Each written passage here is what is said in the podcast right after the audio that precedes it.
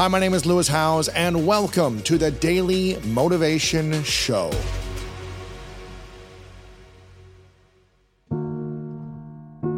I'm curious for people that aren't entrepreneurs or that haven't yeah. done entrepreneurial things, because you and I weren't entrepreneurs. For me, I felt like it was out of necessity at the season of my life, even Same. though I didn't feel like I wanted to become one. Yep. It was never like a desire, really. Was kind of forced into it, or there's a necessity to it. For those that maybe feel like they might have something they want to put out there and build, but they're scared, should they just go for it? Should they test something first and try to get a few sales and something? What do you think is the best approach now in today's time? Mm-hmm. I sometimes don't necessarily know what I want, but I know what I don't want.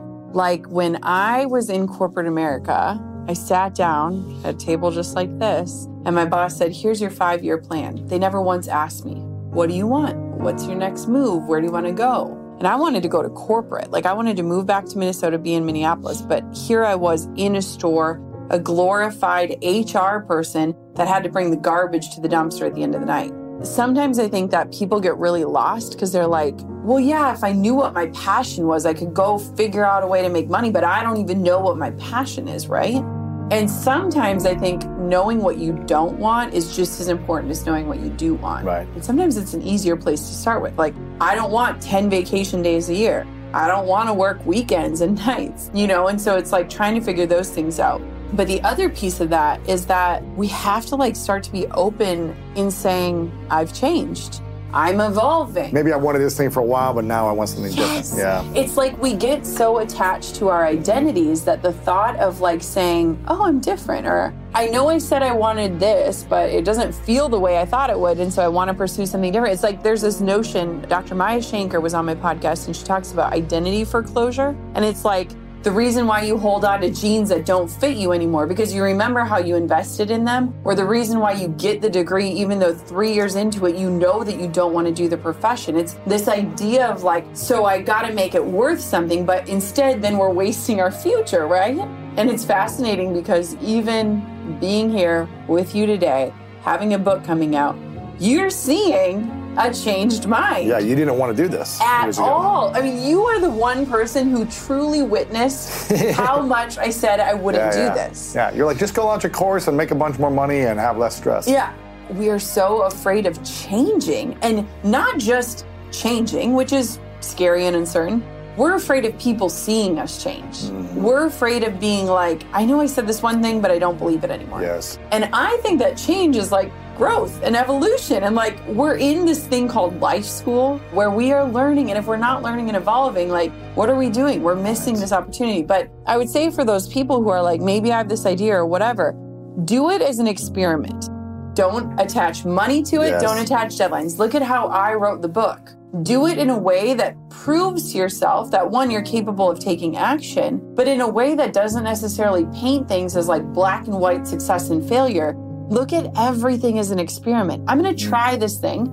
All it's going to do is yield a result, and that result is going to guide my next step. Yes. And I feel like nowadays it's like we have to like define is this a success or is it a failure? No, no, no, no, no. I've done many things and failed. I've tried many different things and been like, oh, that was not like I did senior portraits one year because I was like, I can make bank shooting seniors. I hated it. Yeah. Did it for one summer. I was like, never again. Was it a failure? No way. It was just a point on the path that was mm. guiding me forward.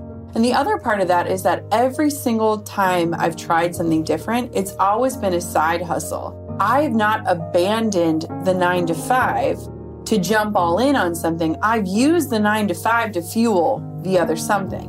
Then when I did courses, I used the courses to fuel the podcast. And when I did the podcast, I, you know, it's like they all mm-hmm. pour into each other. And it's like we're so quick to neglect something because it wasn't the perfect fit when it's like that can propel you forward if you lean on it. And it'll give you this ability to not feel the desperation that makes us say yes to the wrong things or do things that were never meant for us. Right. What was the biggest identity foreclosure you've had in the last few years? I think for me, Drew and I met in college in Wisconsin, lived in Wisconsin for over a decade, and moved back home to Duluth, Minnesota. And one, I never thought I'd move home. There's just something about it where it was like, people that are there are still doing the same things. Right. Still the same people. Different mindsets, stuck in the ways or whatever, yeah. yeah. I had this vision. After our second loss, I like hired someone to like help me unpack the grief because I skipped like denial and went straight to anger after Right. our second loss. So I just was like, what is wrong with me? Why is this happening? I was very public about our first loss and felt like there was purpose there. Yes. The second one, you were like, this is Yeah. frustration and anger. Yeah. Yeah, and I was like, I got was the like, lesson already. I don't need this again. Yeah. Right. And I was like praying to God, like, where's your redemption song? Because I want to like prove how great you are. And now you've let me down again. And like, I don't even know where to go from here. And I hired this person to like help me unpack my grief because I was like, I'm angry. I hate my body. I don't know what to do. And she like led me through this exercise and we were like sitting together and she, we would get on the phone once a week. And I, every time I wanted to like hit ignore, you know, like I was just like, Right. didn't want to do the call. You like, deal with it, yeah. Yeah, because I was just like, I know this is gonna suck. And we're like on the phone, and she's like, okay, we're, we're gonna do a little exercise, and I want for you to close your eyes and like breathe. So she's like having me breathe, and she's like, I want for you to envision like the most vibrant version of yourself. Like you are happy and mm. energized and alive. And it didn't just stop at like the vision. She's like, put your fingers in your finger slots, like step into your feet. Like I want for you to be there and like feel what it feels to like be fully alive and to enjoy your life. And she said this line, and it was like, like a dial on a stereo, I want for you to turn your intuition up and turn the noise of the world down. And I was like envisioning all of this. And in the vision, I saw this little girl and pancakes and a Persian rug. And I was wearing jeans and a white linen shirt. And I opened my eyes after the vision. I was like bawling. She goes, You know, what came up for you? And I was like, I think we have to move. And she was like, What do you mean? And I was like, I love the house we're in, but there's this bedroom, and it was always going to be our baby's bedroom. And I'm like, every time I walk by it, I just think about what hasn't happened. Yeah. I was like, I just, this vision of like this long table and like this rug and this baby, and like I see it. I was like, I think we've got to move that day because I'm a quick action taker. You're like looking at houses. You're like, Literally. you're finding an agent. I get on Zillow and I type in Duluth, Minnesota, Wow. and Drew and I had never talked about moving home. Like it was like a maybe we'll move to Minneapolis someday. And I found this house on Zillow, Mm. And I text my family text thread as a joke and say maybe this will be the Kutcher Craftsman. Like it was this beautiful home in Minnesota. We had never talked about it. Drew is out on a run. And his phone starts blowing up because my family's like, move home, Oh my move God. home. He's like, what? We never talked about this. Yeah, he gets home. He's like, "What is going on in your family text thread? Like, it's going crazy." And I was like, "Did you see the listing?" And he's like, "What listing?" And I was like, "Saw this house in Minnesota." And I thought he would be like, you know, maybe three years from now. And he's like, "Oh, we could do that."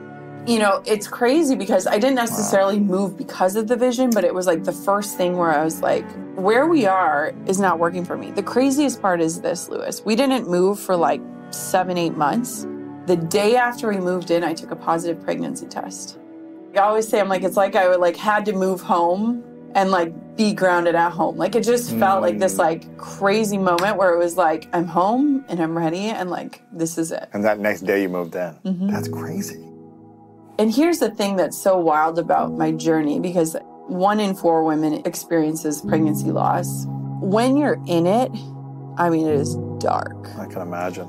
Our like three year waiting season, I can see now with hindsight, was required for me to build a life that supported what I was waiting for. Really? When I first was pregnant with my first pregnancy, I was shooting 25 weddings a year.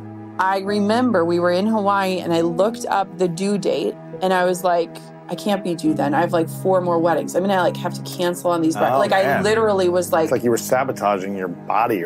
It was like I sense. didn't know how I would do it.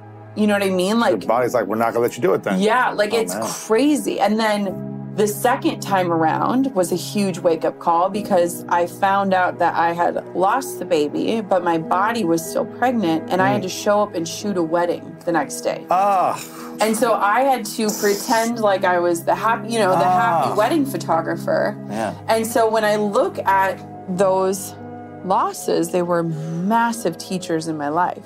But by the time I was pregnant for the third time, I had built a life where I was able to move and I wasn't tied to anything and I had no clients to answer to and I had built that. And so there's this quote that I heard from a preacher and it's like sometimes the season of waiting is just as important as what it is that we're waiting for. Mm-hmm. I think a lot of people find themselves in seasons of waiting, and it's really easy to want to like twiddle your thumbs and just sit there, right?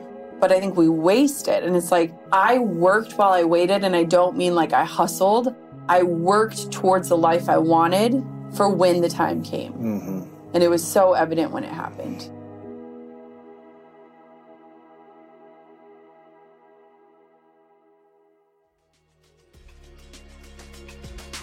Thank you so much for listening to today's episode of The Daily Motivation, and I hope you have an amazing rest of your day.